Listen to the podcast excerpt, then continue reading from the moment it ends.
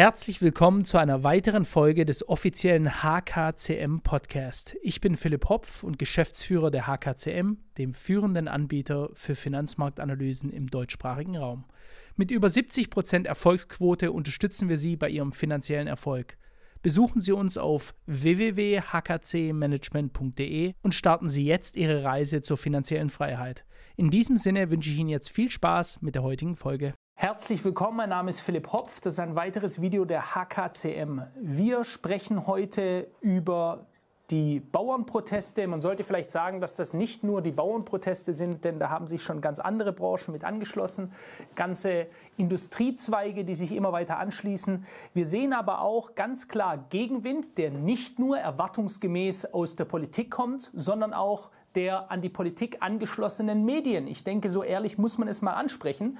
Denn beispielsweise die Landwirte sind die Leute, und das vergesst bitte alle nicht, die uns das Essen auf den Tisch bringen. Der Logistiker wiederum transportiert es dann für uns und transportiert auch ganz viele andere Waren. Da wollen wir heute mit Herrn Markus Barth drüber sprechen. Herr Barth, erstmal herzlich willkommen.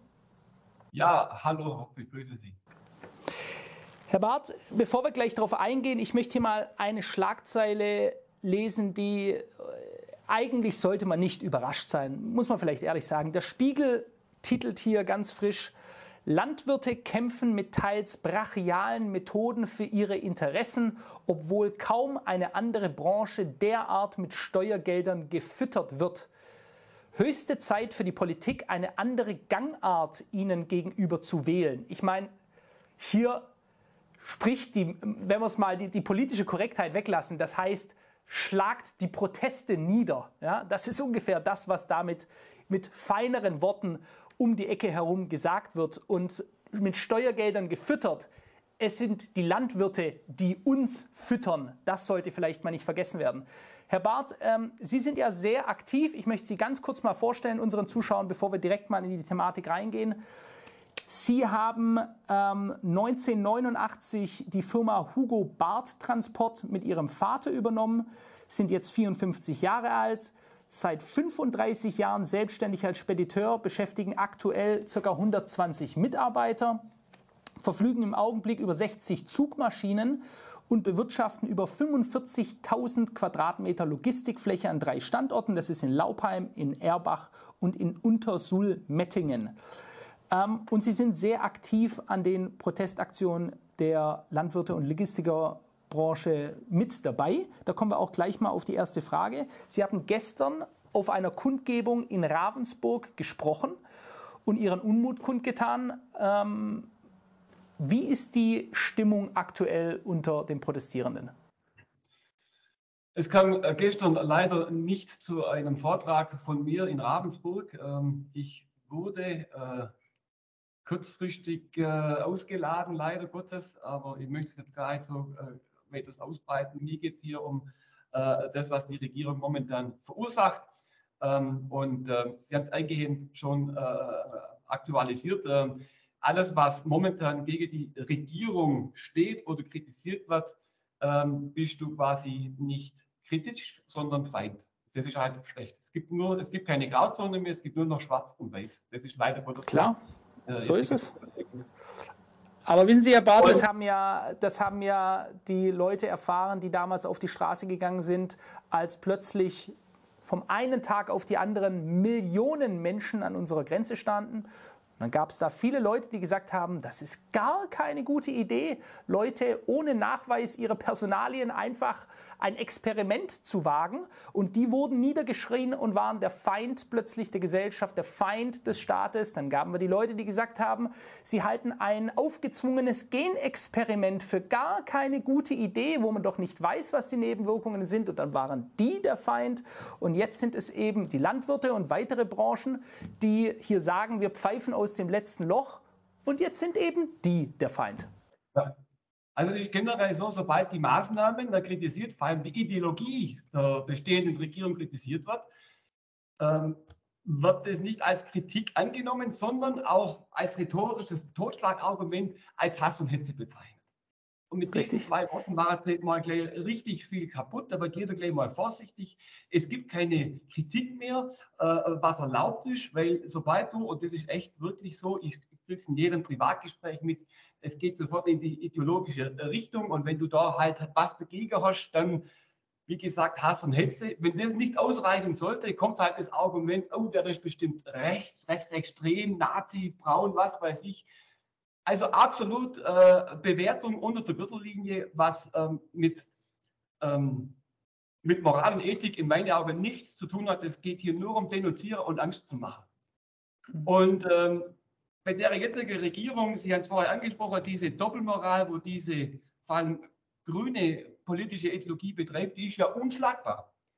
Ähm, jetzt gerade mit diesen Bauernprotesten, ob das jetzt richtig oder falsch oder gut oder schlecht ist, die Subventionen oder die, die, die Steuerbelastung, das will ich mal dahingestellt haben. Ich möchte, weil da gibt es tausend Punkte, über die man ähm, reden muss. Aber eins ist doch momentan bei unserer Regierung Fakt. Diese Protestkultur äh, war doch bei Friedens-Anti-Atomkraftbewegungen äh, der Grüne schon immer Teil ihrer Ausrichtung, ihrer DNA. Und die Demonstrationen, wo die Grünen Vorreiter waren, wenn ich jetzt da drin an Wackersdorf, Bruckdorf, Stadtbahn West, äh, G8-Demo in Frankfurt oder in Lützerath, da gab es auf beiden Seiten gewalttätige Auseinandersetzungen. Ja? Da gab es hunderte verletzte Polizisten, es gab sogar einen toten Polizist. Äh, Damals war die Protestkultur bei den Grünen absolut gut, weil man gegen die da oben vorgegangen ist. Da war man bei den Guten. Und heute ist das anscheinend nicht mehr so der Stand der Dinge. Heute ist bei den Grünen, wo das damals selber so durchgezogen haben, schlecht. Und die wundern sich jetzt, dass es mal Demos gegen ihre eigene Politik gibt. Und das ist nicht erwünscht. Obwohl es eigentlich eine Grundsubstanz, ich sage, eine DNA-Struktur von der Grüne war, auf die Straße zu gehen. Und das ist eine Doppelmoral, die lässt sich nicht toppen. Ja, das ist wohl so. Man muss dazu vielleicht aber auch fairerweise sagen, die Sprachrohre sind sehr laut, aber die letzten drei Prozent Versprengten, die das noch gut finden, man muss sich wirklich die Frage stellen, ob es viel mehr noch sind, die noch einen Robert Habeck feiern, ja, die diese Aktionen noch gutheißen und unterstützen. Da sind nicht mehr viele Leute, aber die Mikrofone, die sie nutzen, sind eben sehr, sehr laut und so wirkt es eben oftmals, weil dann immer von einer Bestürzung innerhalb der Bürger gesprochen wird. Das ist natürlich der, der die Nachricht schreibt und nach außen sendet, lässt es so wirken, als hätte er die Unterstützung, auch wenn er sie gar nicht mehr hat. Also ich sehe das Gegenteilige, da möchte ich Sie aber später noch fragen, Herr Barth, wie Sie das unter der Bevölkerung sehen. Kommen wir aber erstmal zu einem anderen Teil. Was sind denn die Kernforderungen, die erfüllt werden müssen? Damit es wieder zum normalen Betrieb übergehen kann? Also ich spreche jetzt nur mal von, von der Speditionsseite aus, weil da kenne ich mich aus. Ähm, bei hm. uns ist einfach diese eklatante Mauterhöhe um 83 Prozent, äh, beziehungsweise äh, wenn man den Leerkilometeranteil im Fernverkehr mit einbezieht, sind es 100 Prozent Mauterhöhung, wo wir leisten müssen, wo wir abführen müssen. Dazu kommt noch die 4,5-prozentige CO2-Abgabe, die seit dem 1.1.2024 jetzt äh, äh, da ist. Die Mautentführung kam ja schon total ja, über, überraschend nicht, aber zu einem Zeitpunkt 1.12.2023, äh, äh, also noch einen Monat vorgezogen, vor dem Jahreswechsel, ist schon äh, sensationell. Ähm, das sind schon Belastungen, die schleunigst korrigiert werden müssen, sonst wird, äh, ich sage mal, für manchen, auch für mich, äh, ist eine ganz, ganz enge Nummer. Mhm.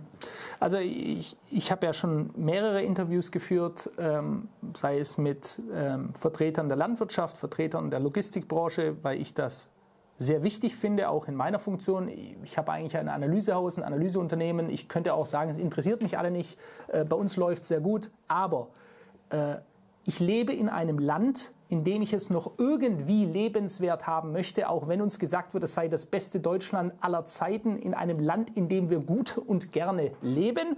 Ähm, so möchte ich da auch gerne gut und gerne leben. Und wenn ich sehe, dass ganze Branchen ächzen und aus dem letzten Loch rauspfeifen, dann kann ich nicht einfach schweigend daneben sitzen und nichts machen. Deswegen ist es ganz, ganz wichtig, dass wir hier zusammenhalten und dass diese Punkte hier aufs Blatt gebracht werden und ausgesprochen werden, damit die Politik etwas macht, denn sie macht ganz offensichtlich, wenn man normal geredet hat, wenn man argumentiert hat, rein gar nichts. Meine nächste Frage, was ist denn die bisherige Reaktion, der Umgang, jetzt haben Sie ja den ersten Tag gestern erlebt, äh, der Ampelregierung mit den aktuellen Aktionen? Ja, durchweg positiv. Also die, die ganzen Blockaden wurden akzeptiert und auch toleriert.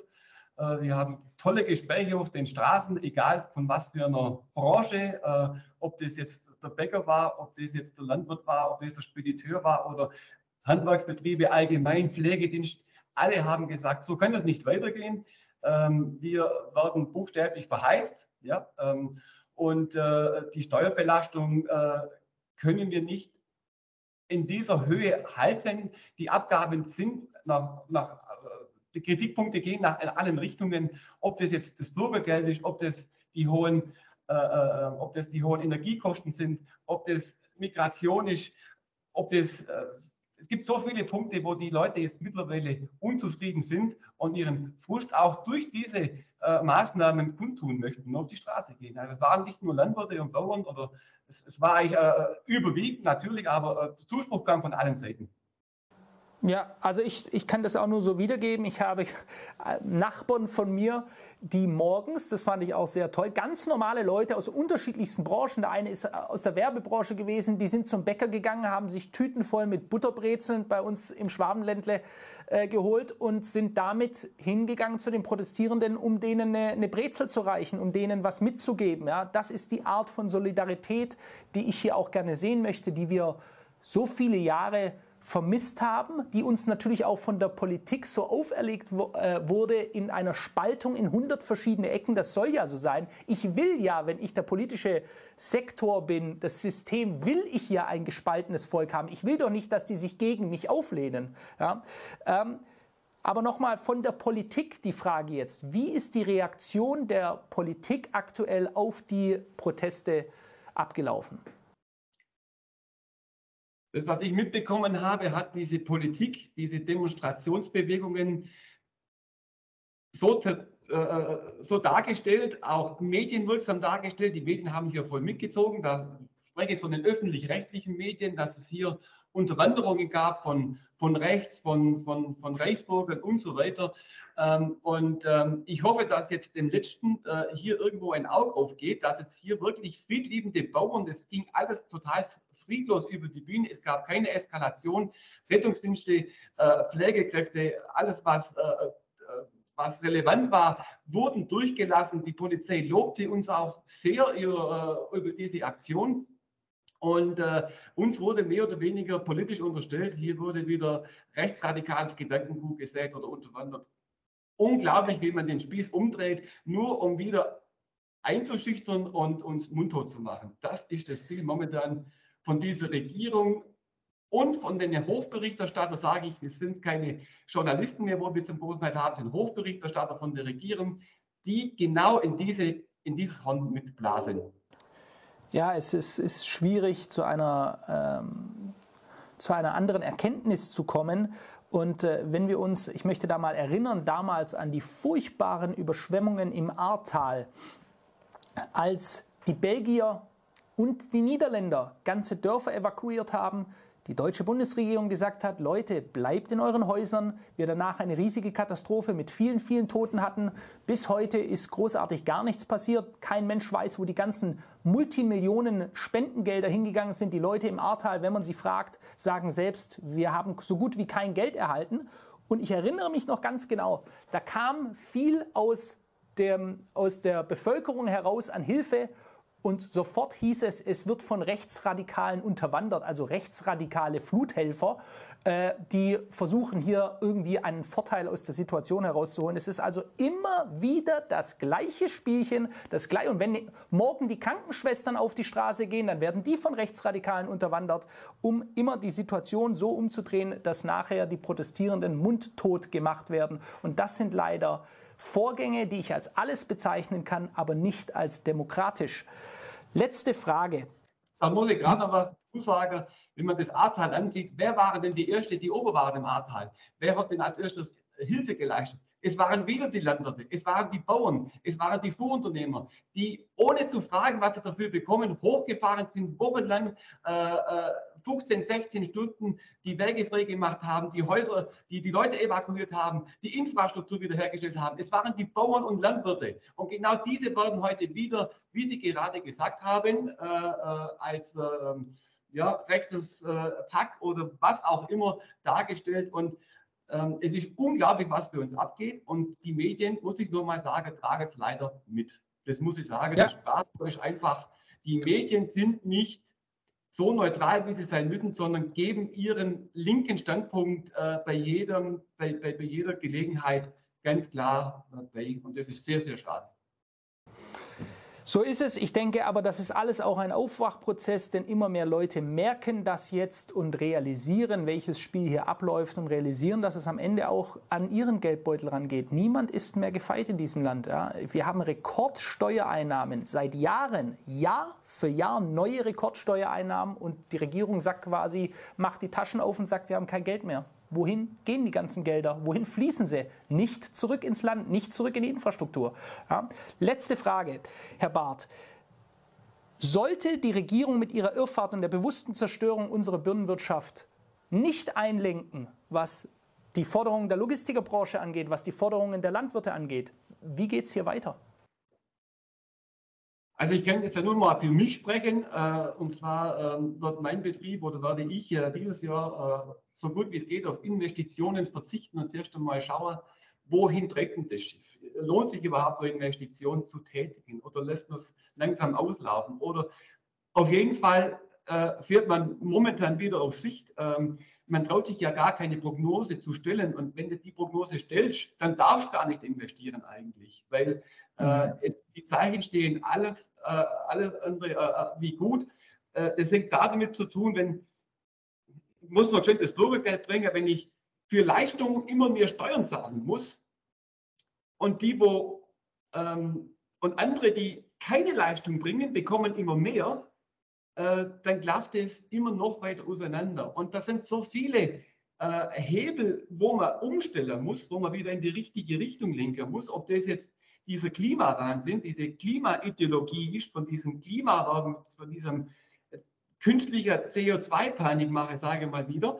Ähm, äh, das dient alles dazu bei, dass wir hier eine große Wirtschaftsabwanderung äh, haben werden und das sich erst richtig in zwei, drei Jahren auswirken wird. Weil die Investitionen, die jetzt heute nicht in Deutschland getätigt waren, sondern im Ausland, die tragen Früchte, wenn diese Investitionen dann vollendet sind. Das wird in zwei, drei Jahren sein und dann kommt das große Erwachen. Und dann wird es zu spät sein. Ja, dem ist nichts weiter hinzuzufügen. Ich schließe mich den an. Wir haben faktisch einen Nettokapitalabfluss an Investitionsgeldern in Deutschland. Wir haben einen Nettokapitalabfluss der eigenen Wirtschaft, die sich wie seit Jahren genauso gekommen wie angekündigt jetzt äh, erstreckt. Die großen Firmen, die großen Arbeitgeber wandern ab aus diesem Land. Es geht auch nicht anders. Man kann nicht gleichzeitig Deutschland als altes Industrieschiff in der Schwerindustrie beheimatet gleichzeitig die höchsten Energiekosten der Welt haben. Das geht nicht. Wie Öl und Wasser, es verbindet sich nicht. Herr Barth, ich möchte mich ganz herzlich bedanken. Das waren offene, ehrliche Worte. Ganz herzlichen Dank. Ich danke Ihnen auch. Vielen Dank.